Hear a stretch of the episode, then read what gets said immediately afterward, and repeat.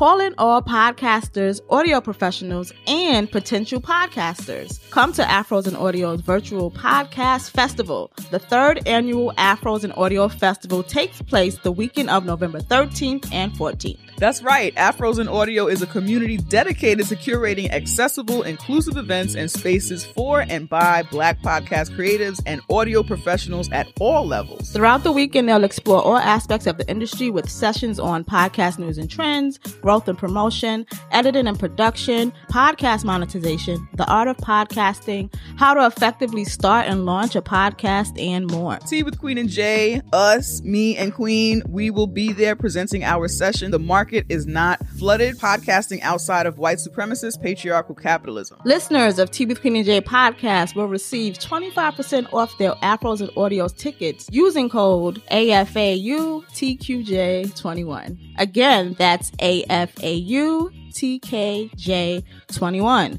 To secure your spot, visit afrosandaudios.com and follow them on Instagram at Afros and Audio. We'll, we'll see, see, you there. there. Ow. it's 25% off. Yeah, That's a really good deal. So That's definitely check off. that out. Revenge of the Black Nerds. Were you othered for being queer or black or nerdy? Or all of that shit. Then, while labels may or may not be important to you, And if any of that has to do with your privilege, it's Tea with Queen and Jay. drink up. Tea with Queen and Jay.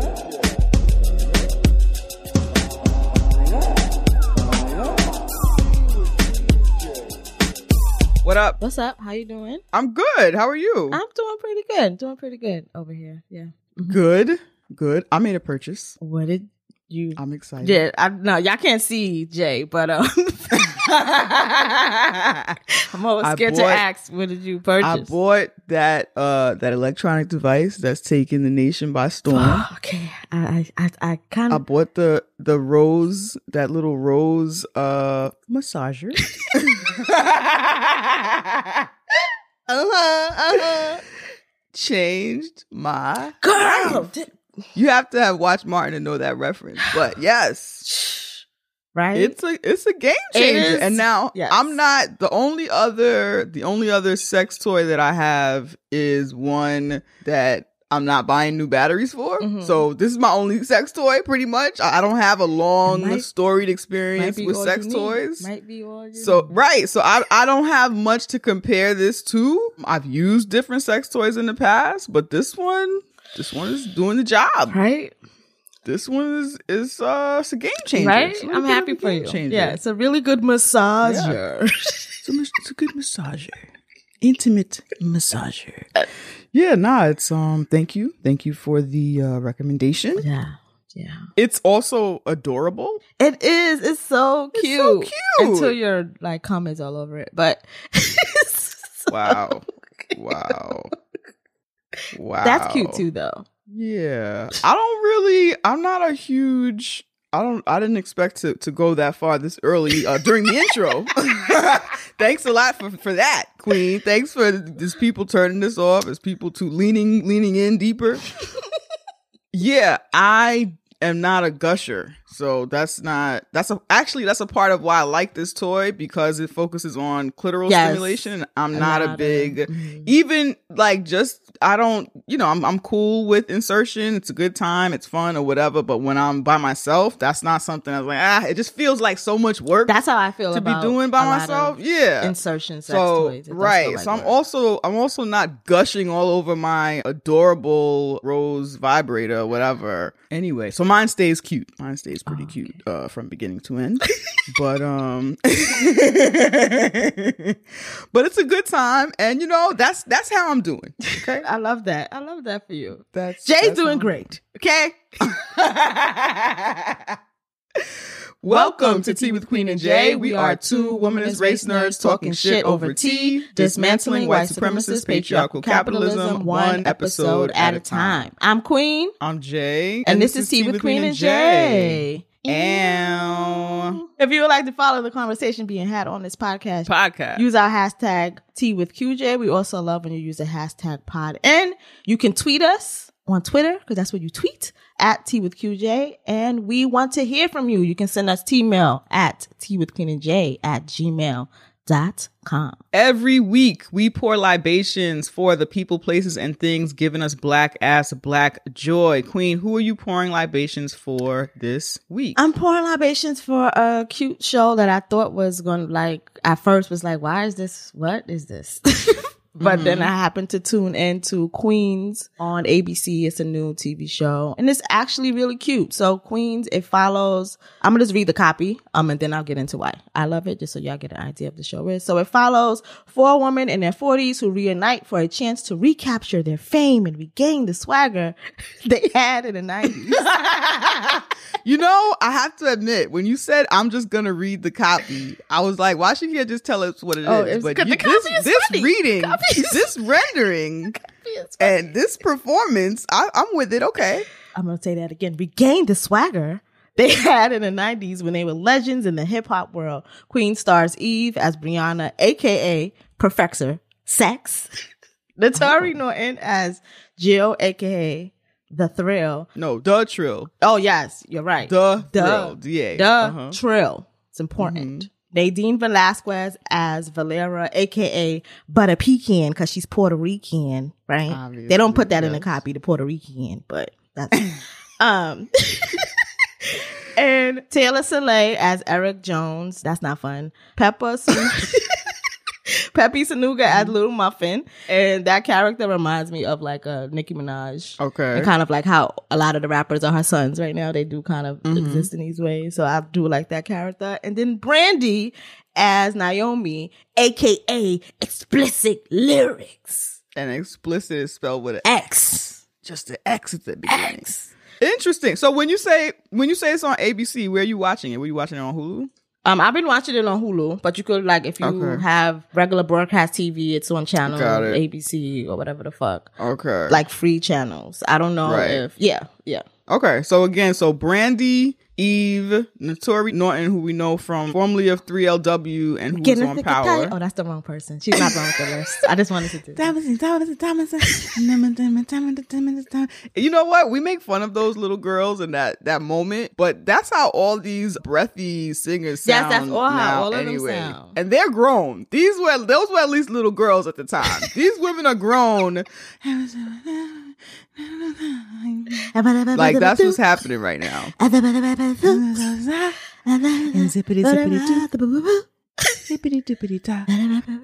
Listen, I enjoy it. They're they're in my rotation. I'm just They're saying. in mine too, but Yeah, boop. yeah. Like And then I don't know where Nadine Velazquez. Do you know what she's been in before? The one who plays Butter Pecan. I've never seen her before, and then I don't watch TV like Jay, so I haven't Googled. right. yes, you're right. You know, I would have been Googled this and told you everything she ever been in, whether or not she was a child actor and all of that. You would have. okay. All right. All right. So I saw the ads for this on Instagram and they had like a whole video. They did like, the a commercial lot was a to video. promote yeah. this show and ways that I'm like, what is happening? Like, why And are I, they I saw it and I was like, I'm not watching this. Like, that's the kind of show that I No. watch. If you tell me something fun is happening, I watch it. But when I saw it immediately, I was like, ah, it's not for me. I only watched it because um my friend Makiba was like, they took over social media, so it's making me interested. Right. And they watched the first did. episode and they was like, it's actually cute. And my friend Mm. Makiba likes nothing. right. You think I don't like nothing. So I was like, Mhm. hmm, okay, let me tap in. It's, it's a really cute show. Nothing too deep. They do touch like some heavy stuff. I've only watched three episodes so far to give Okay. context, but they don't do a lot of heavy stuff. It's not like a heavy show. Heavy stuff happens, but they still kind of handle it lightly. It's not like Mhm. dragging you through the mud or whatever. I do like seeing these women exist. Like they make a point to be like, this is who we are now. They're not like in their Right. forties, like we're still young or like, or, you know, I don't know. I just like how they are going about the story with these women trying to get back into the industry, trying to, I guess, relate to whatever's happening now, but also making sure they mm-hmm. prioritize relating to themselves, you know, and stuff like that. It's cute. They're rapping. It's not a mm-hmm. singing show. All of these people are rappers, obviously, but I, for some reason, expected singing because most of these shows usually are singing. They don't be like rapping. Like, I mean, also maybe perhaps because Brandy is a singer and because Naturi is a singer. I mean, that may have, you know, helped to, you know, I, I realized that it wasn't singing when I saw that video. They they had a whole music video floating around on Instagram. Oh, I didn't see that music like, video, oh, so I oh, didn't know that. And yeah, they did. It was like a whole music video, very bling era style. Yes, because they were, kinda yeah, that was that's Yeah, probably yeah, from yeah. when they were. early zero zeros bling era, Yes. whatever. So I was like, okay, Yeah, I didn't expect that. I thought it'd be a singy show, but like you said, yes, probably because Brandy and Tori or Mhm. whatever. Nah, it's cute. It's fun. It's nice to see women, I guess, existing in hip hop. We don't really, I haven't, I don't think I've seen a show like that, where like a fictional show where women are like rappers and it's like they were the big, like they was the big deal and this and this and that and what it Mhm. looks like after. And I don't know. It's cute. Watch the show. Eve is cute. They're actually, all of them are cute. I will Mhm. admit, Brandy gets on my nerves a little bit, but it's I think her character is written that way. Like I don't think Brandy's doing anything, but Mm. you know. But yeah, watch it. Yeah, I think you should watch it. See what you think. It's a nice, Mhm. it's a nice, cute, corny. It's really, really cute. I like it. But yeah, pour All pour right. libations to that because it really made me feel good in the past few days binging those three episodes. So what made you feel good about it? I'm not sold on this yet. What made me feel good was just kind of just like watching people. Like there's some nostalgia because they go back and forth to when they were like popping Okay. to where they're not. A lot of the backtracks in the show are hip hop songs that are from the 2000s and stuff. So Oh, like, okay. So it's a good soundtrack. yeah, so like, yeah, like it's it's it has it inserts a lot of nostalgia. That's what I would say into the show. Um, Mhm. because you they do the flashbacks and it's like, why is Cam in here? But it would make sense because Cam was big and you know, like just stuff like Mhm. that that just kind of plays with the nostalgia of if you were, you know, around during the bling ever and all of that shit. So I think that's what I like that I got to play with that nostalgia and hear songs and hear about artists that I totally forgot about. Come around my way. sorry. that's what I, that's that's sorry. That's the first. Those are the first artists that came to mind when you said artists. I totally forgot about. Who is that? Because I don't know who that. Come around my way. It was a whole. It was a song. Oh, I don't remember. But It was dudes. It was dudes that had these real raspy voices or whatever. I forget the name of the song, but people who know it know it. And when you saw the video, they were like what at the time people would call pretty boys. Like they had they had all kind of berries and juices in their hair. Their advances was crisp. You know what I'm saying? Oh, this was not this was not like raspy voice. This was not like Wu Tang vibes. This Mhm. was like come around my way, creeping through my neighborhood. I'll shoot you or some shit, but I'm also very pretty. no, sounds like like, that. Harlem. Yes. I don't know. All right, wait, wait, wait. Now I gotta find out where they from. Now I gotta find out where they from. You're absolutely right. It does sound like Harlem. oh, it was great. From Ill and Al Skratch. Where's Ill and Al Skratch from? Big Ill from Brooklyn and Al Skratch from Harlem. And I bet you if it's the, the person from Brooklyn, I bet they're from Bed-Stuy because Bed-Stuy is to me the Harlem of Brooklyn. it reminds me of Harlem a bit, as far as like Mhm. how it looks and how like a Fabolous. Like Fabolous is from Brooklyn, but he's not like grimy. Like he's they're a little more flashy in Bed-Stuy. No flossy. Yeah, Okay. yeah, yeah.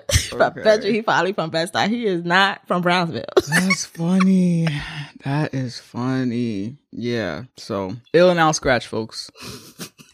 Those are horrible. Those are horrible names. Yes. so let's move on. What are you libating this week, Jay? Well, fucking, I don't know. What is this? Day, are we in daylight savings time? Has daylight savings ended? What's which one is the savings? Which one is the losses? I get confused. This is the we gain an hour but lose the sun. So I don't is know. always called? Oh, okay, right. So it's like the start of daylight savings and the end of daylight savings. So either it just ended or it just started, basically, right? I don't know. I just know we gained an hour of sleep that night, Mm-hmm. and it's going to get dark at three thirty.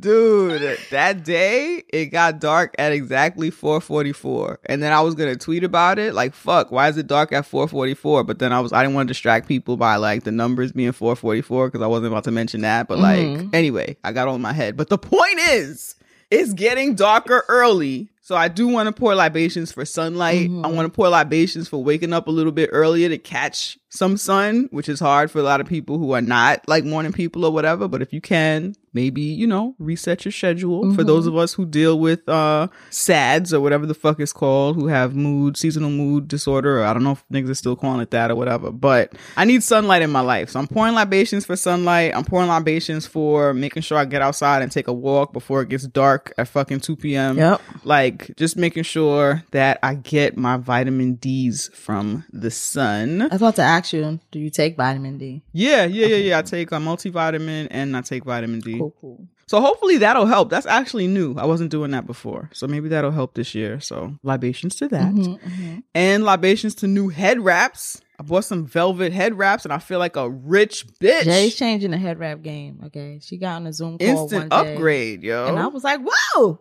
friend!" Yes, it's a game changer. I only have two. I got them in two colors, but I'm like, this might be what it is for the season. I like it. It's fancy. You know? It's fancy. Yeah. It says Yeah, royal, so I- regal, and I know that's not what you're like. Not in that. No, that I sense. hate that. No, but that's not what it. But it did. does It did make me feel like a rich bitch. elevates. It did. I felt like I had a mani pedi. I felt my legs felt waxed. My hair felt washed, and none of that was true. But that's how it Oh felt. gosh, That's how I felt. So my suggestion is just to you know add some velvet to your life. You know? I'm so scared of velvet. well, I'm getting. I'm open to it, but coming to America like scarred me from velvet because I just felt like, like somebody was gonna roast you. oh yeah, like a black person. Well, obviously, What is that? Would yeah, all the time. I didn't even wear velour when velour was the thing. I was like, I ain't wearing Oh that. my gosh. Uh uh Oh my gosh. I enjoyed it. I loved it. I like velvet. I like saying what is it velvet. I like when people say it to me. It feels good. Feels like we're all on the same page. You know what I'm saying? yes, this is velvet. Thank you for asking. You know, that's how I Oh feel. gosh, I'm not so afraid of it anymore. But there was a period I was like, Mm-mm, "You won't get mm. me." All right, Queen, tell folks how they can support Tea with Queen and Jay podcast. There are two ways to donate at teawithqueenandj.com. Click the community tab to subscribe on Patreon for $2 a month Two dollars. or send us any amount via PayPal. You can follow us on your favorite podcast app. Share this podcast on social media. Tell a friend about us. Rate and review us on Apple Podcasts. We read all those of your reviews, so thank you. Or wherever you listen. All of those things help Tea with Queen and Jay grow. Yeah, speaking of growth, we have some donation libations for this week. Melba hit us on the PayPal. Thank you so much for your donation. Kristen sent us some PayPal money, and Kristen says, Because I am sitting here smoking weed from a crack pipe. Mind blown. Love the show.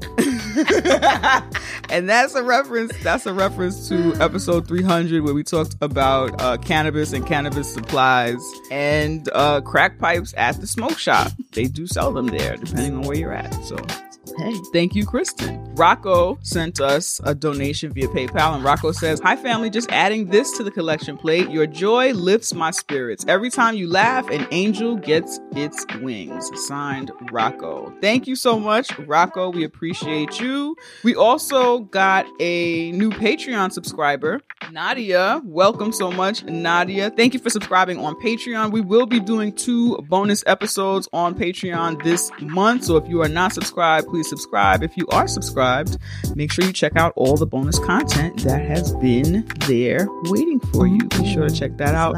Also, I want to pour a donation libation for Alicia, who sent us something via Amazon, via our Amazon wish list. And I believe that we must have maybe gotten it and not known who it was from or been unsure or I'm I'm not sure. I know it was communicated that they sent something. We're just not sure what it was. Yeah, because I, think it's It- something with no like.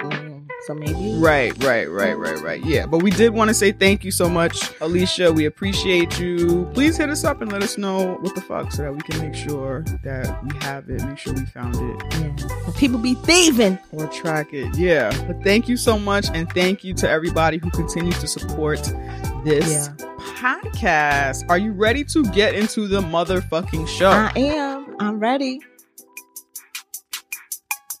Right, all right, all right, all right. all Queen, what kind of tea are you drinking? I'm drinking an iced chai latte. Oh, so early in the morning, iced. Yes. Well, I in my apartment the heat be bumping. Like Okay, I got New York City project apartment heat, and Right, you're a New is York City person, you know what that is. It's great. Mm-hmm. That's maybe Yep. the one thing they get crack right. Your, crack your windows in the winter. Yep. Probably the one, yeah. So yeah, I'm like, I have to do an iced tea, otherwise I will melt, and Jade will be doing this on her own. so yeah. All right, all right, all right. What kind of tea are you drinking, Jay? I'm doing coconut water because it's actually not that early right now, Mm-hmm. but I felt like I've been up since fucking 2 a.m. So Because felt we were felt too early. we were up. Yeah, we have been up. We we were actually up Yeah. at that time, but yeah, it felt too early to to really have anything. So I was like, let me just fucking hydrate, hmm Just hydrate. You know what I'm saying That's smart, smart, Some smart. fucking over there. electrolytes up in this bi. What are your pronouns? She, her. What are your pronouns? She, her, they, them, and separate from my pronouns, I am not a lady. And what are you affirming for yourself this week? I'm actually affirming sunlight because Yes. it's necessary. I need it. I have adjusted my sleep wake up schedule so that I can get more of it. My therapist told me to move my desk at home to the window and it's been fucking hmm. amazing having the sun like right on me on the days I work from home or when we work hmm. together. So that's been dope. I am not a sun worshiper, never have been.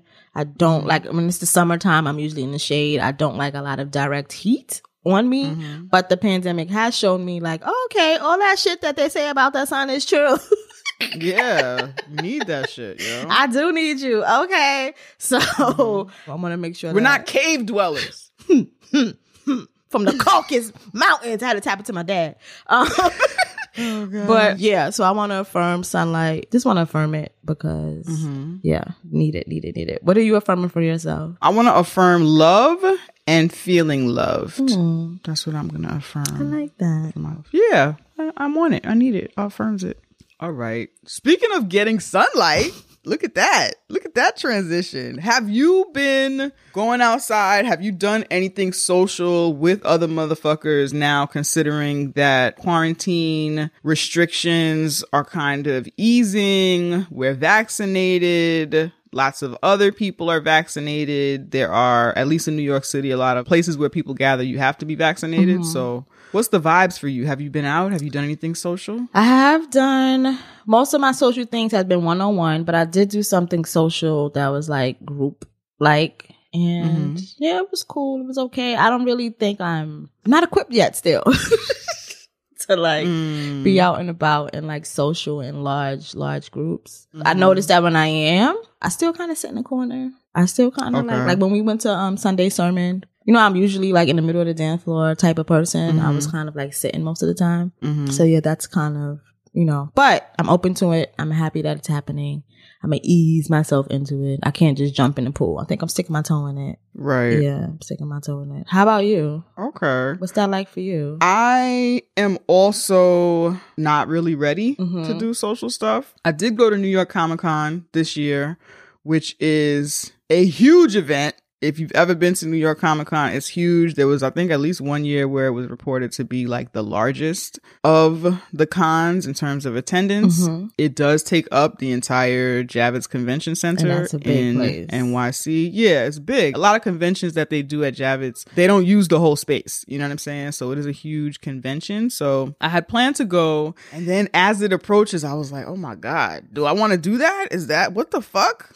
like when I said I wanted to go, in my head it was like so far out, and in my head I was like I was vaccinated, and it you know the vibes would be right, and I would be ready, and then it got here, and I was like, what the fuck? For what? But I went. Mm-hmm. I had a good time. They were really good about making sure that everybody was vaccinated. You had to be vaccinated. And then for children who could not be vaccinated, you had to have, and I, I'm assuming also for anybody who had health reasons, like valid health reasons to not be vaccinated or whatever. You just had to have proof of a recent negative COVID. COVID test. Yeah. So it was good. It was a lot less attended. A lot of the big brands were not there. I think Marvel and DC were not there. I think if, if my memory serves me right. So it was a lot less people there. It was a lot less vendors. It was a lot less crowded. And me as somebody who's not for the fuck shit in the crowds anyway, I was kind of living for You it. loved it, I didn't like, you? Yeah. I was like, yeah, it does seem Yeah. kind of dead and I like it. and that wor- this this works for me. This works for me. Mm-hmm. So it was a good event. I had a good time. I went to a few panels. I did all the things that I typically do at New York Comic Con. Um, I didn't cosplay. I was just there, kind of hanging out, having a good time or whatever. And it reminded me, you know, from being in your house, you forget like all the shit that normally happens when you gather Mhm. with motherfuckers. And I remember that every time I go to one of these nerd events, I am guaranteed to meet somebody who is overtly anti-black, somebody who says overtly anti-black shit, and it's gonna be people there like, yep, uh-huh. And it's like, I just wanna go to events with black nerds where I don't run into that at all. And I'm not saying that it's everybody, but it's like it's guaranteed to happen. Yeah, that's the one thing guaranteed to be at the function. I'm gonna meet at least one. It's guaranteed I'm gonna meet a new black anti-black nerd. I'm gonna meet a new one, a new fresh one who I was unaware of before. it's like it's their pods; guaranteed. they just pop it out of the machine. Yeah, it's guaranteed. It's guaranteed. And I think that because within the black nerd space, mm-hmm. I think there are a lot of us who want to be supportive of one another since a lot of people have found community within that space. That sometimes when somebody is being anti black, we don't call out the anti blackness. You know what I'm saying? And it was several instances. I was at a panel. I'm not gonna. I'm gonna keep it anonymous because I'm really not trying to uh trash the panel. I thought it was a good panel, but it was like we're not gonna talk about this anti-blackness. But anyway, yeah, that I, I feel like it doesn't get called out when it should get called out the way that it should get called out. You know what mm-hmm. I'm saying? So I was at this panel and of course there was the traditional somebody on the panel told the traditional nerd story of being an outcast and da da da da which I don't mind, but they always tell this story like that is the story of the black nerd. Like that Yeah. is mm-hmm. every black nerd's origin story is one of being rejected, Ostracized. dejected, ostracized, not, you know, not included. Nobody shared their interests. They weren't cool. Mhm. The cool kids stepped on their book bag, ate their lunch, and smashed the bread in their face. You know what I'm saying? Like it's a whole. No, you just made me picture a fight that I remember from junior high where these boys was fighting and literally bread fell out of the boy's book bag and these birds came. that actually sounds like something that would happen to me. Okay. these pigeons flew came and we were like, what the fuck? What kind of fight is this? It was absurd. Innocently saving your bread for later. And next thing you know, next thing you know, you're in a fight. It's embarrassing. oh gosh. Yeah, that story, um, I don't mind it as a personal story of triumph, as a personal story of like, this is what had happened to me. But like, bro, that was not everybody's story. Yeah. Not all of us were fucking ostracized, uncool. Yep. Not all of us were, and I don't mind being associated with uncoolness, right? But it's like the narrative of that also feels like mad limiting. Like a lot of the narrative within the black nerd space is, you know, black people can like whatever they want to like. Okay, yeah, cool. Also, any kind of black person can like whatever they want to Yeah. like. So it just mm-hmm. it feels like the narrative is so focused on a certain kind of black nerd that there's no space for The others. yeah. It's like the others get othered. Like yeah, Mhm. it's really it's really irritating and I think it's exclusive of regular degular schmegular like black folks and and you know nerds are regular degular schmegular black folks but it is i think the way that it's pictured the way the nerd evolution story is discussed is super duper i think monolithic mhm. narrow and fucking off-putting. So there was that fucking story. And again, it was like, you know, we as black nerds, so that was exhausting and tiring or whatever. And I wanted to punch him in the face. And then, Put your gloves on. Gotta put your gloves on. Punch him in the face. COVID. yes, gloves, absolutely. You think a plastic glove would give like a more snap to the smack? You open hand smack somebody, give it an extra snap. Maybe. I- Maybe. I, like this. Somebody else was talking about their business and how it's so hard to get black people to appreciate art. Huh? Wait, wait. Like Right. And nobody questioned this.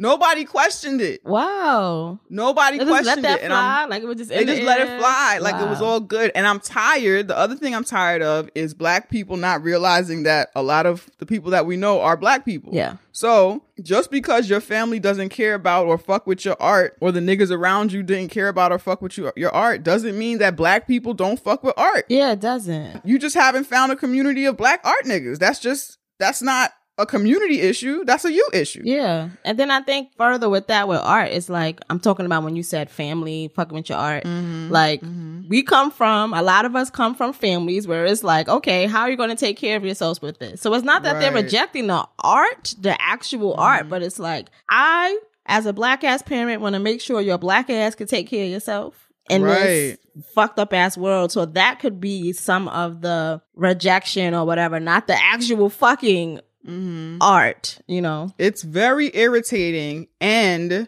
also, where is the contrast of like when we have when we say, oh, well, black people don't like this and black people don't like that, it usually is in contrast to the default white majority population. Yeah. Is is really the comparison of the measuring stick that people are using or whatever. They're comparing us using this this measuring stick against the majority population of white folks. And I don't know white folks to be a specifically particularly artistic group of motherfuckers who value who has this high value of art and this acknowledgement of art and respect for art that black people do not that's really that has not been my experience Yeah. here like Mhm. all of the black people that I fucking know are wild creative. Yeah. Like Mhm. even people who work regular ass nine to fives, a lot of them do wild creative shit on the side. You know what I'm saying? And again, yeah, I said all, but not all. But what I'm saying is stop saying stupid stuff. Yeah. Stop being fucking casually, anecdotally anti black to talk about why it's so hard for you to do whatever the fuck it is you're trying to do. If you want to talk about how your family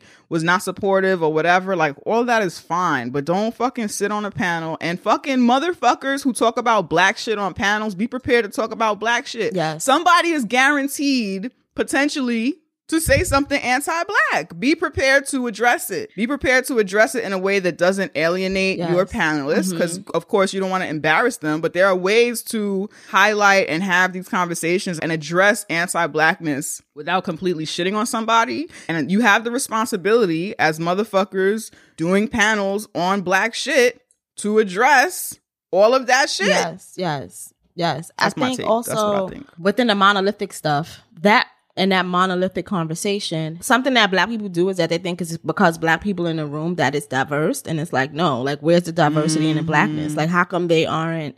How come all of these panels have the same kind of black story and the same kind of black experience? Why are you not like stretching the thought by Mm-hmm. finding the cool, in quotations, nerd person or finding the person who didn't feel quite as you know, like you can diversify your panel in that way too, where there's different black nerds experience. And it seems that a lot of, from what I'm hearing from you and from what I get, I'm on, I'm very on the outside looking in. So, you know, mm-hmm. check me if I'm wrong, but that story is so common because that's just all they like let speak or that's all who's like has a mm. microphone and that's all who has the platform. The people who have mm-hmm. that kind of story and that narrative where it's like, nah, we know that's not true. There's no way Wu Tang Clan exists if mm-hmm. only a certain kind of black and a certain, you know, like it's, Well, right. Wu Tang or any number of millions of thousands of rappers yes, who have referenced the nerd shit that they were all into. the time. So like Yeah. we know that's not true, but why are we always when we having these conversations um and platforms, uh, you know, whatever, we always kind Mm-hmm. of just talk to the same kind of like div- diversify that, like diversify your panel too in that Mm. way. Like I think we think about Mm-hmm. how we diversify things visually, but think about diversing stuff with thought and experience and shit like that. Like that could help Mm-hmm. Right. panels like that as well if you're a good moderator and you you you want to do that but like you can have diversity in thought as well with people who look in quotations the same Right. a lot of people Right. see diversity as like what you look like so yeah i think that could help that more if people like Yeah. dug deeper when it came to these Mm-hmm. conversations to look for the people who exist in these other Mm-hmm. ways that you're describing and not mm-hmm. just kind of defaulting to what is just around them in the general space you know mm-hmm. yeah mm-hmm. Yeah, that's interesting. I agree. I think that that is the case Mhm. sometimes. Yeah, that's a that's a good point. That's a good point. I just know that it was one of those times when I was like, oh, this is what outside was like. I remember this. Oh, this again. Oh, Oh, okay. okay, Oh, okay. God. I was at one panel. I was at one panel. Somebody who I respect asked this ridiculous question. So I'm going to lovingly roast you. And it was like, yo, as a black nerd, how do you avoid the coon narrative or whatever, right? And in my head, I was like, stop being a coon. and it's because not that the person is not a coon, but sometimes they do say stuff that don't make no sense. And it's coon, it's coon level. It's coon leaning. Coon leaning. Yes, Coon it's okay leaning. for people to say, "Oh, you know what? That sounds like coon vibes here. That sounds like that's some coonery. Maybe you should reconsider that." There's nothing wrong with that. But that's the answer to that question. You know, there wasn't space for me to say that, so I'm saying it here. Stop being a coon. Something that I want to add to the conversation that I don't think people touch on a lot is that sometimes these black nerds in particular, when they feel like outcasted or othered or whatever, I think a lot of times it's also tied to their queerness in ways that they don't really like know how to express. So like, not saying mm-hmm. everyone who's a black nerd is queer, but like just maybe Right. not showing up for gender in ways that white supremacy says you're supposed to. Maybe not showing up in heteronormativity in ways that white supremacy and the binary and all of that shit said you're supposed to show mm-hmm. up. And you are othered, right? In blackness. But because maybe the limited language, maybe because honestly black people don't talk about our homophobia queerphobia like enough to that extent mm-hmm. that we don't even name it that. Like we just say it's anti-blackness. We just say it's just that and it's actually like levels. Like so i think that sometimes when we're having these conversations like what you brought up when like when people on the panel are saying black people don't like art or they were othered and in that way. They just tie it just to anti-blackness or like not being black enough or Okay. in those ways where it's like nah there's mm-hmm. usually sometimes there's an intersection there when it comes to Right, like queerness right. and not fitting mm-hmm. hen- heteronormativity in these ways and kind of like maybe being gender queer and not showing up in those ways. Mm-hmm. And because a lot of these times we are kids a lot of the language we know now is different than what happened when we were kids. So even the adults around us was mm-hmm. using whatever language, we could only kind of tie it to like anti-blackness or react to it as if these people are being anti-black, where there's like other things happening there. Mm-hmm. So I'm kind of like noticing that and kind of exploring that. Also in myself when it comes to my own queerness and like mm-hmm. I was having a conversation with my mom two weeks ago, I spent the weekend with my mom and we were talking about my sexuality. And she was like, funny, funny, but ignorant, but funny. But she was like, so when you was that quiet when you was a kid because you was bisexual? like, and I was like, no, because it just seems so silly. But when I actually thought about it, like, I do think a lot of my otherness feelings, or not quite, I never really quite felt like I fit. Like, I always felt like something was missing, or I was like mm-hmm. outside of. And I think this is everyone's kind of like growing pains. We're kids. Like we all kind of just feel like not quite right.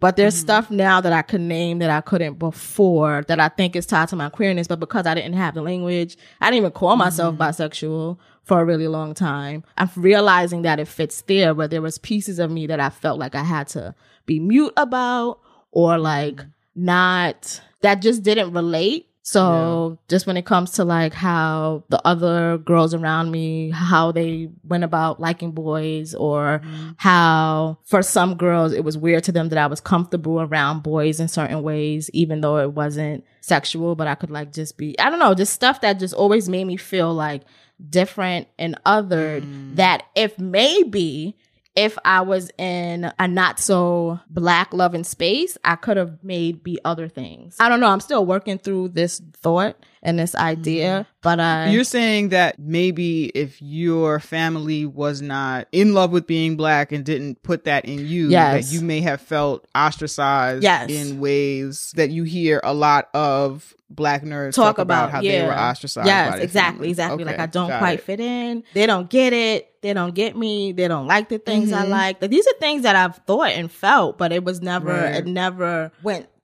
to the extent that you're like talking about it. And it could be because I Mhm. was from a really black affirming loving space, but I was not from a black queer affirming space. Right, right. and a lot of us are not. And I think Yeah. that we should talk about that more. That that intersection of anti-blackness and anti-queerness that exists in black people. Because I do think a lot of times it's that. Like it's not just you know they didn't like me, I didn't fit in. Like you kind of stuck out because these people saw queerness. And when I say queerness, I don't mm. just mean in sexuality, but you know I explained Right. that earlier.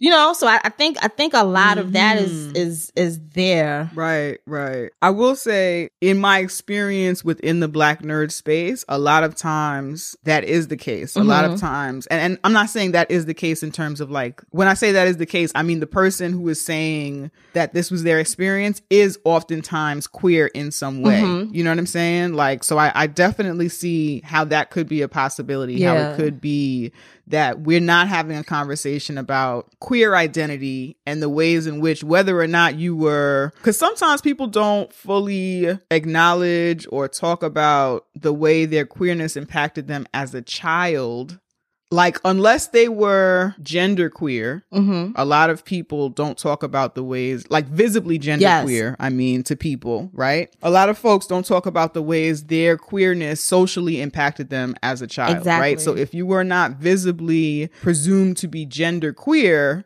you may have been able to pass as you know straight or people not questioning your gender identity your gender presentation your sexuality or any of those things. And i think sometimes to your point yeah when we analyze the ways in which we experience childhood and the ways in which the world experienced us a lot of us don't consider the ways in which queerness may have impacted that because we were not yet sexually active. Yes. we were not yet you know we didn't necessarily look different or whatever the case may be. When we know that queerness can impact like just your identity Yes. just who you are as a person like a lot of my queer nibblings like I, you know, I know this can be a weird thing to say or whatever, so I just want to I want to hold space and be aware of that. Mhm. But just being the older person who loves on them in their life, I always knew that this was the case. And it's not because they were doing anything sexual or whatever, it's just uh, this is a part of their identity Yes.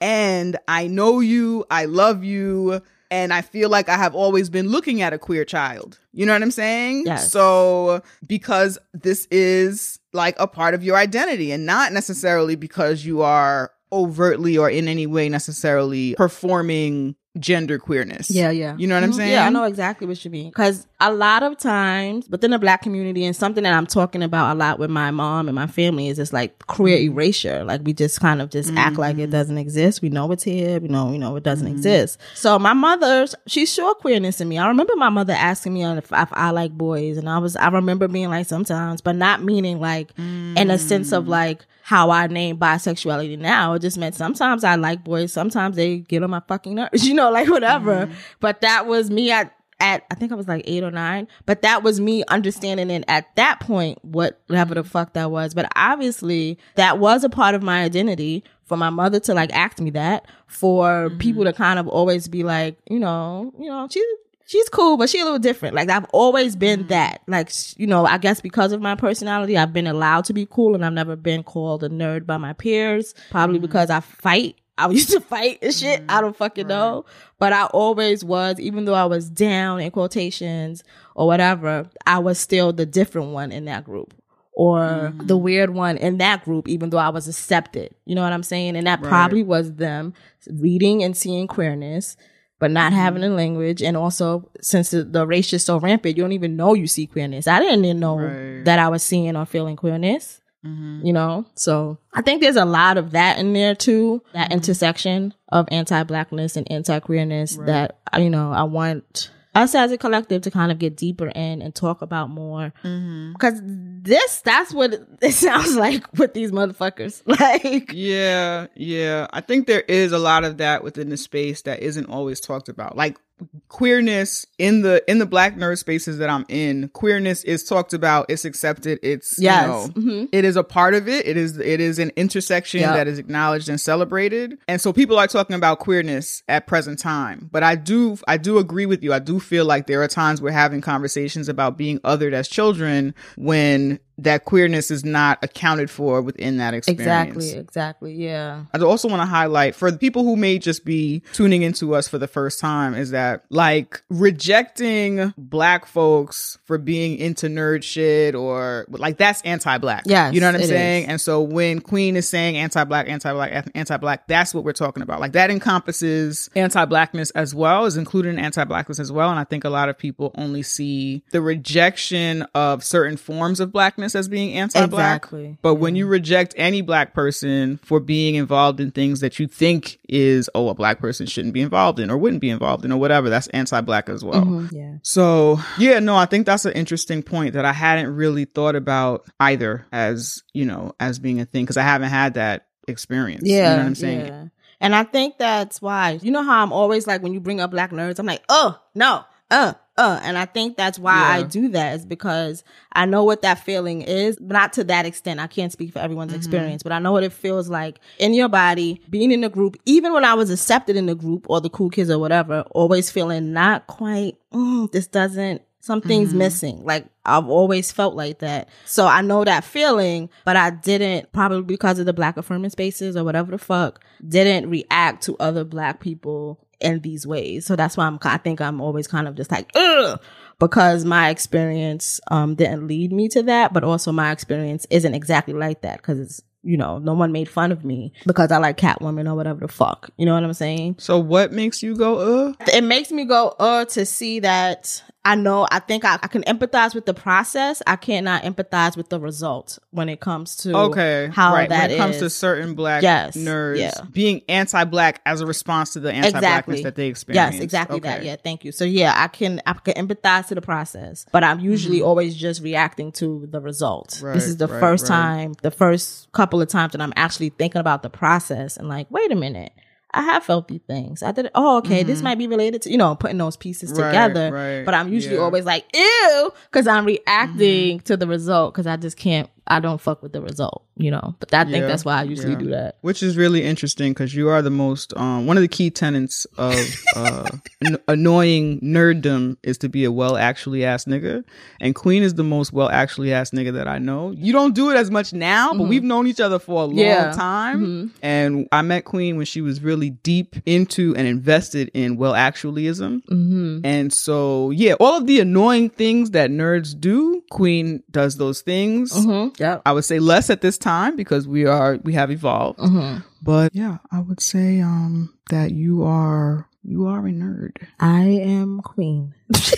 You are, you are a nerd, but that that's fine. That is who I am. I don't want to play with those people. okay.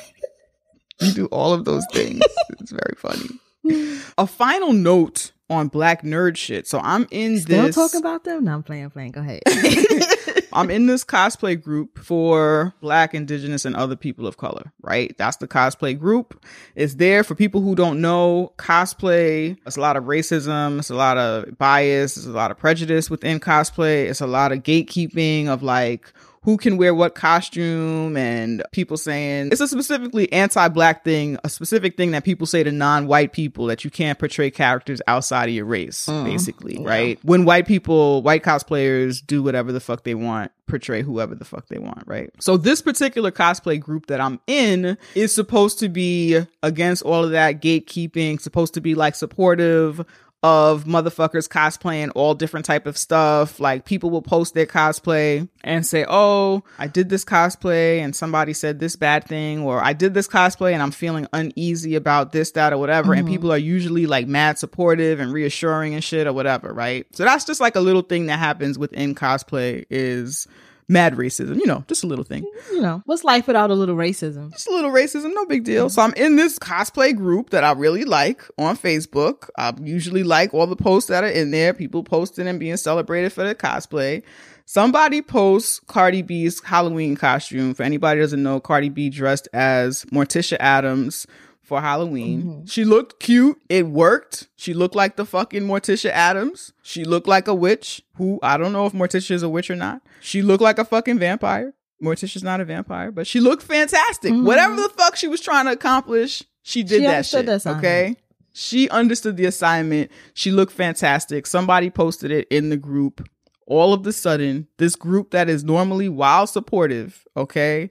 Every other comment on that thread was, well, this is not true to the costume, you know, but she looks okay. Or she doesn't look like Morticia. She looks more like such and such. Or Morticia wouldn't wear this. Why is she doing it this way or whatever? Or, ah, I'm not really feeling this, but you know, nice try, Cardi or whatever over her Halloween costume. Okay. And I'm I'm trying to understand, and I said this in the group, I'm trying to understand what it is about Cardi B that makes That. us or the people in this particular group, right? Cardi now B. we're That's just it. gatekeeping. Yeah, right. Now we're gatekeeping the Halloween costume where everybody else that we post in here, we celebrate. Mm-hmm. Like the, the group is specifically to be an open-minded ass nigga about cosplay and we are judging Cardi B for doing what exactly? For what is not good? And it just made me feel like that kind of anti-blackness that we was talking about where it's like only certain kinds of people are acknowledged and accepted even within the black nerd Yes. space. Mhm. You know what I'm saying? That because she's a regular degular black girl from the Bronx or whatever you niggas want to say that she is, if you want to say she's not black, I'm okay with that too, whatever. But because she's a regular degular schmegular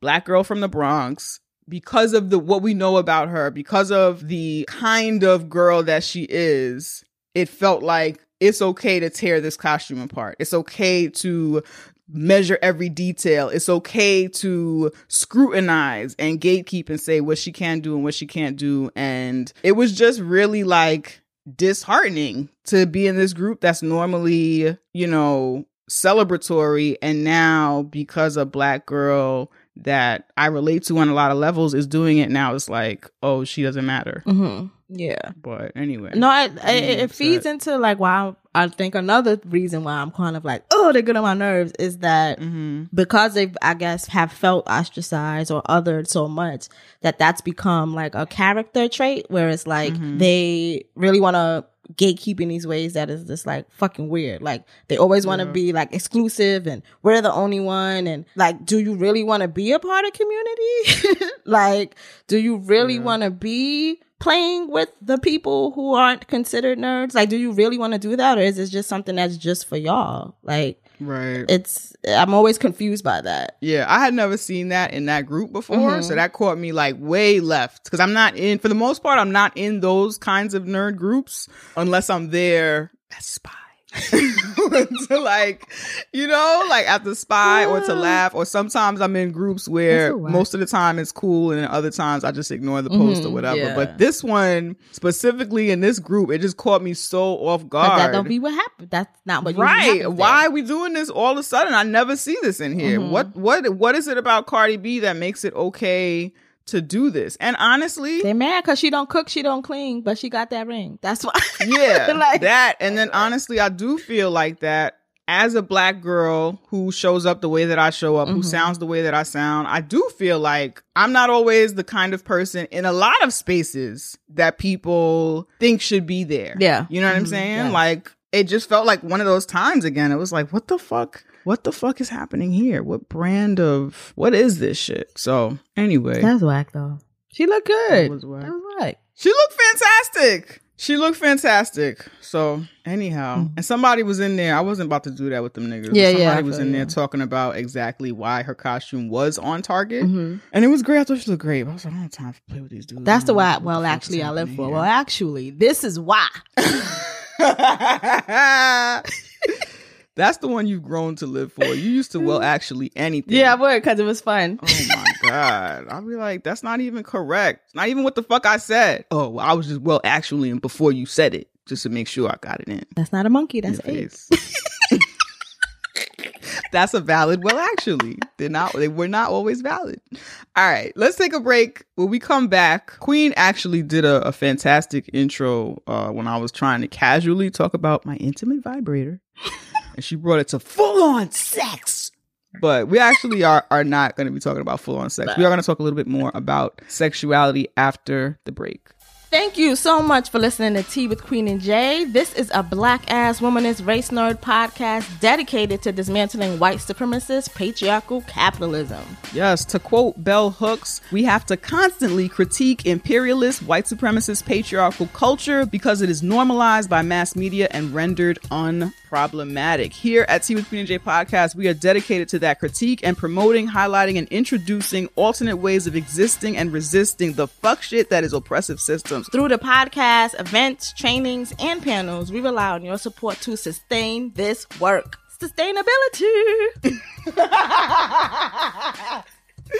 That's important. There are a few ways that you can support Tea with Queen and Jay. You can rate us five stars on Apple Podcasts. That's a big help, and it lets people know that we are current and people like what we do here. That's right. You can tell all your favorite people about us. You can also give us your money. Give it to us. There are two ways to donate. Two. You can go to our website, teawithqueenandj.com, slide down on our homepage, and there's where we have two options. Two. Our first option is our PayPal option, and that is where you can give however much you want. And we have our Patreon option, and that's where we're asking for a little bit more commitment, just $2 a month. Two dollars. You can give more or less, but that is up to you. All of our patrons have access to one bonus episode a month and all previous bonus episodes. Another great way to support Tea with Queen and Jay is to become a sponsor. If you would like to sponsor us, if you'd like to hear your ad on Tea with Queen and Jay podcast or see it on social media, email us at teawithqueenandj at gmail.com. We also do trainings. You can hire us to speak at your school or organization about white supremacist patriarchal capitalism, dismantling white supremacy in the workplace, womanism, black feminism,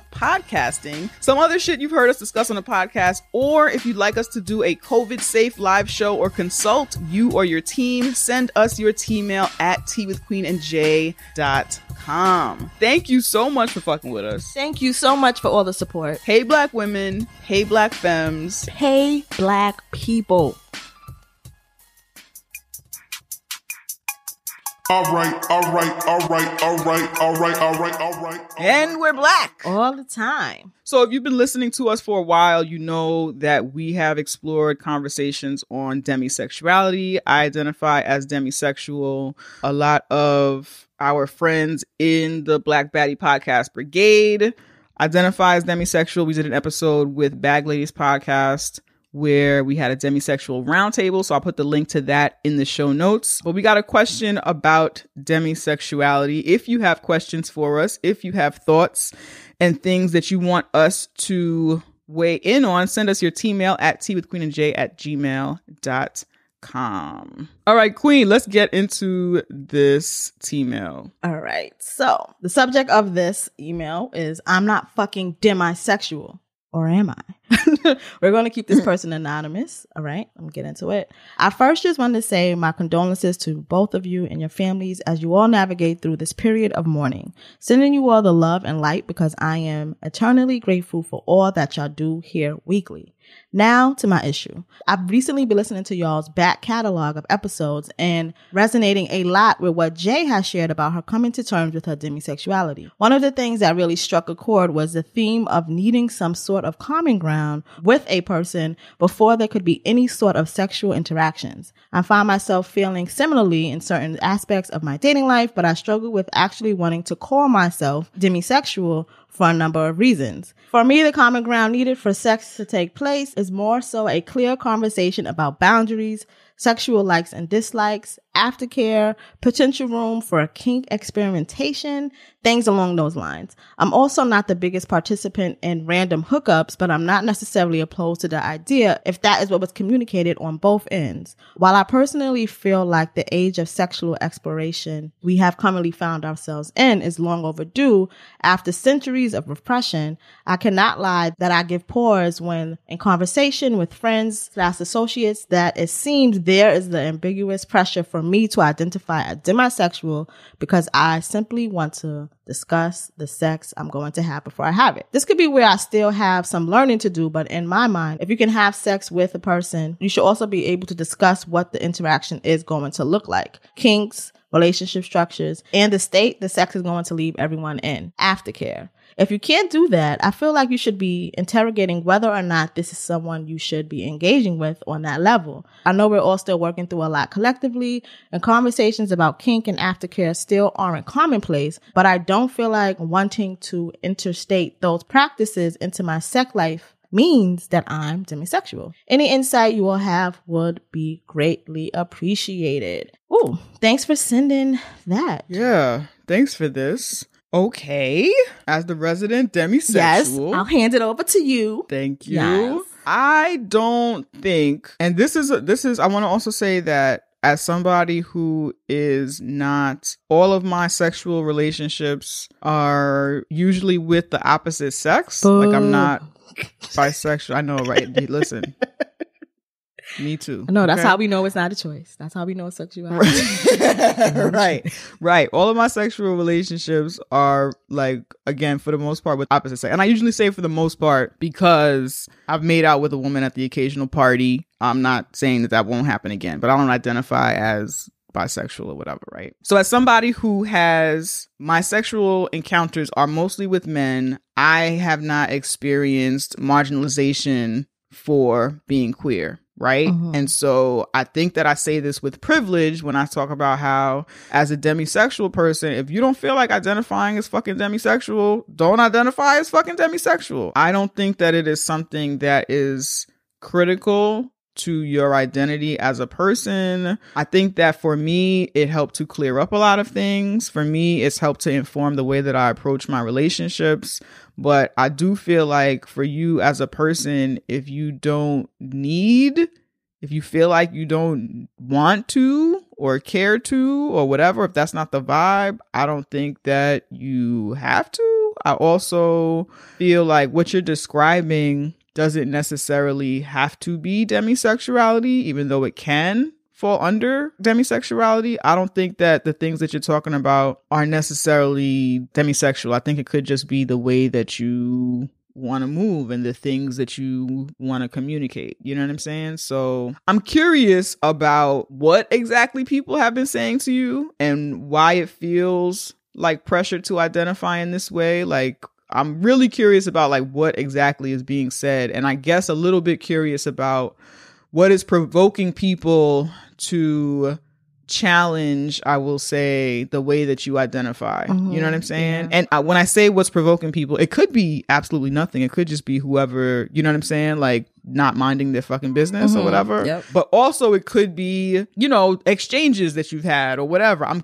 i'm kind of curious about that. Like not that you have to share it but i am kind of curious about that because i think that there are also times when it's like sometimes we do stuff that's so obvious a certain identity that it makes people feel uncomfortable when you don't acknowledge this kind of like different experience. You know what i'm saying? And, mm-hmm. and like certain people talk about the way they move right? The way they do things as if that is the standard or should be the standard right? And sometimes it's easier for people to say oh well maybe you move like that because you see the world from this very specific perspective. Yeah, you know what i'm saying? So mm-hmm. it's possible that the people around you are trying to point out that yeah you see it like this but also it could be like that. It could be some other kind of way. So it just guessing kind of from what i'm reading it sounds like that's a possibility as well. But yeah i don't i don't i really don't feel like you should feel pressured to identify in this kind of way. I think that the the way that i approach sexuality or the way that i feel or my identity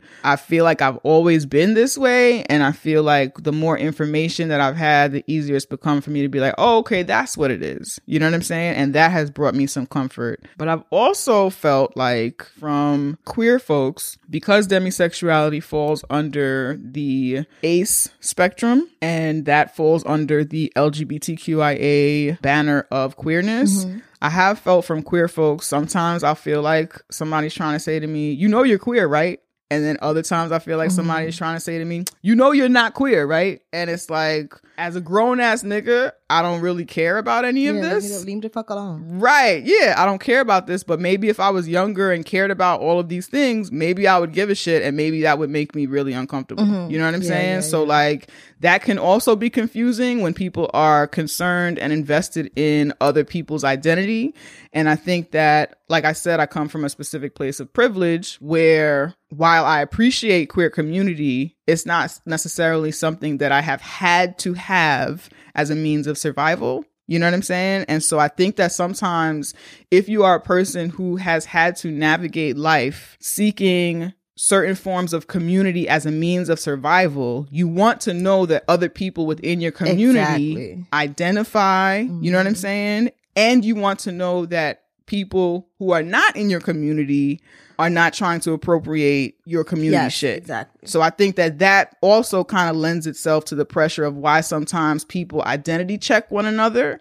And so I think there are different perspectives on all of those things. Like I said, sometimes I'm in the presence of queer folks that are like, you know, you're queer, right? And then other times I'm in the presence of queer folks who are like, you know, you're not queer, right? And honestly, because of the privilege that I hold, I'm really down for whatever. You know what Yeah. I'm saying? So mm-hmm. if we're queer together, I'm cool with that. If you want to tell me I'm not queer, I'm cool with that. Like it really, as long as you're a queer person. No harm, no foul. Yeah, no harm. Yeah, no for me, the stakes are a lot lower than for people who have needed queer community for survival. I have benefited from and greatly value queer community, and I do see it as something that I need in my life for my comfort, but I have not needed it for survival. You understand what I'm saying? Yeah. So I will say also my comfort and affirmation of like who I am as a person, like my like feeling like a full person. Queer community has been necessary for me, but again, I'm talking about survival. Yeah. has not been necessary for my survival. You know what I'm saying? Yeah. So those are my thoughts. What do you think? I'm actually really glad you saying all the things you said because Mm-hmm. I, to me, this I don't know this person obviously, but I'm like, is this person straight? because Right. um, the reason why I thought that is because when it does come to these label whatever conversations and identity and stuff like that, a lot of straight people are like, well, why we gotta name everything or why we have to label everything? I don't need labels, and it's like your existence is of a label that no one's questioned. So of course the fuck you don't need a label. So I, that was one of my thoughts. So I do appreciate you kind of like saying that and seeing that shit because I I was kind of like I read the letter about three times. I'm like, is this person straight? Is this person does this mm-hmm. person present as a woman? I was just trying to figure it out because it just Right. to me it just sounded like like really straight. Like I don't need this. This is just you know you know whatever. Privilege. right? Yes, yes, exactly. I heard some privilege in there. So I was trying to figure that out. So I'm glad you said that. I know for me, labels and naming things something for me is really affirming and it feel I feel mm-hmm. seen and it's probably because I am queer. But it also helps me not I hate explaining myself. I hate explaining why and how I exist. So using the word like bisexual or queer or whatever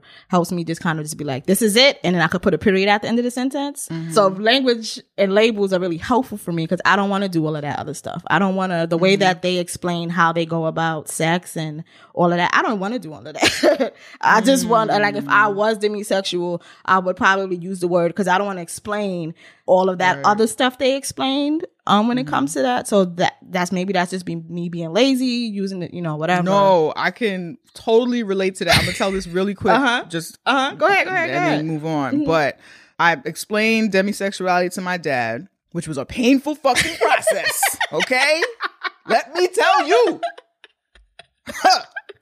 oh my god. Even as somebody who exists with mad fucking privilege in this mm-hmm, space, mm-hmm. that was a fucking painful ass motherfucking conversation. Talk about like niggas not getting it. So anyway, but we got there.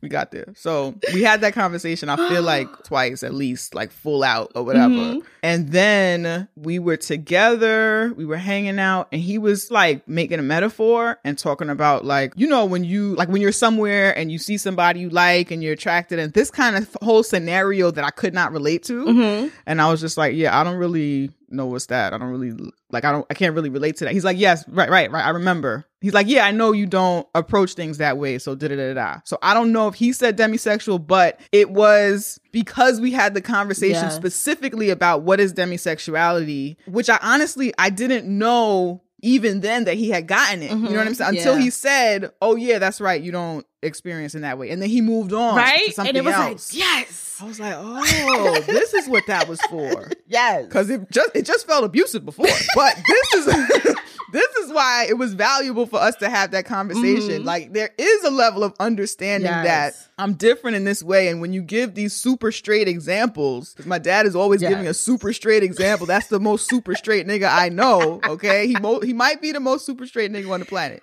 But he always throughout my life gave these super straight examples of things. And I'm like, I don't understand the world in this way. So this does not apply to me. Yeah, and that's why he, you always had to come out as straight to him because yes, like- yes. My dad, my whole life, thought that I was a lesbian, right? Because he just could not wrap his head around somebody who navigated the world or even experienced the world, related to the world in the way that I do, or Mhm. whatever. Even though he would probably deny that, but he like Yeah. the, used so much language and did so many things, like he was waiting with fucking bated breath for me to fucking come out, right?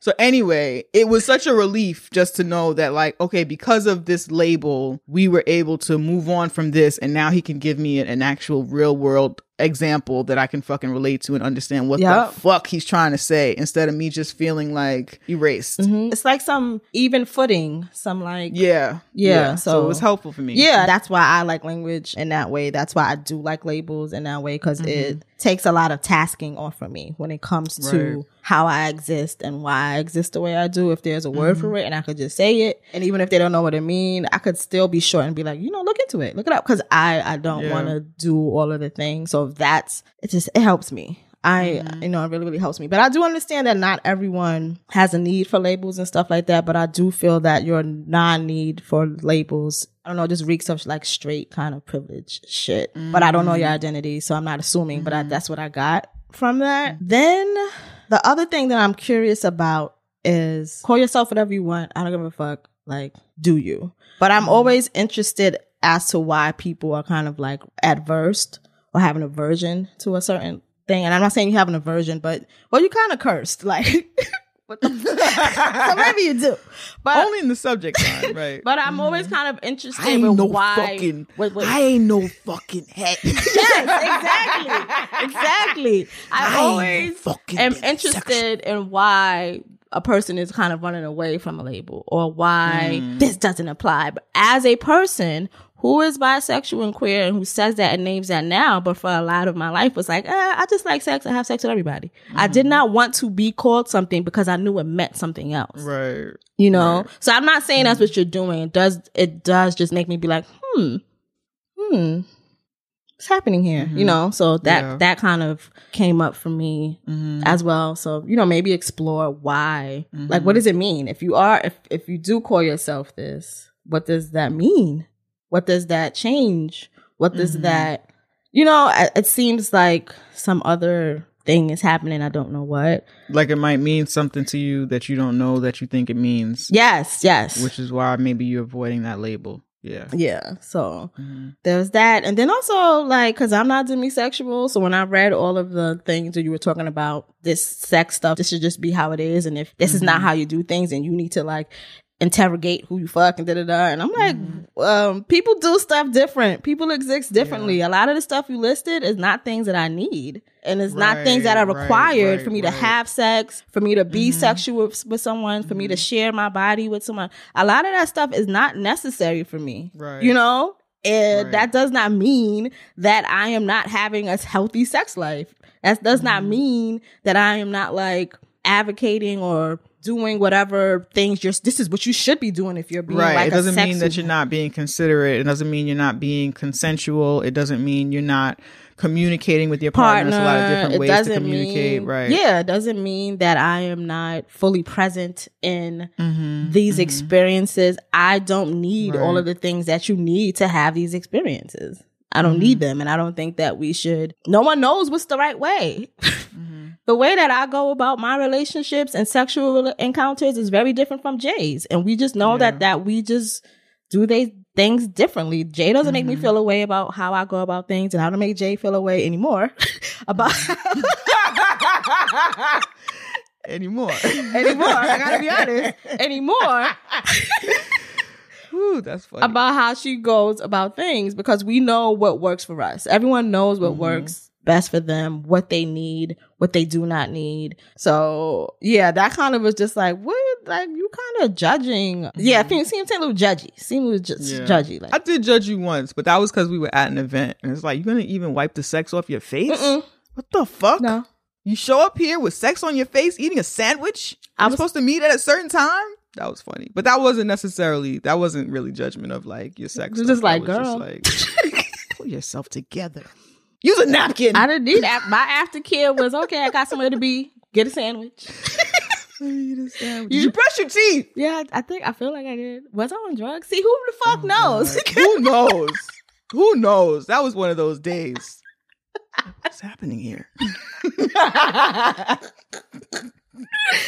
That was a long time ago. yeah, it was. That both was a different really long people. time ago. We both but different people. but yeah, so those are those are a lot of the thoughts that kind of like Mhm. came up for me when I read this Right, letter. right. I like that. I like that. I like this conversation. Thank you so much for trusting us with this conversation. I think a lot of us are still like on a journey and navigating shit. is all kind of grown folks that are still coming to their identity of like Mhm. what's their deal, you know? Yep. So we definitely welcome this and thank you for including us Yeah. in your journey. Niggas is grown and busy. Queen, you have to go do payroll like a whole fucking like adult Yeah, As person or whatever. I never thought this would be me. I know, me neither. When you showed up with that sandwich and no napkin, I did not foresee you being in charge of somebody's payroll. I don't. I don't know who gave me this. So who?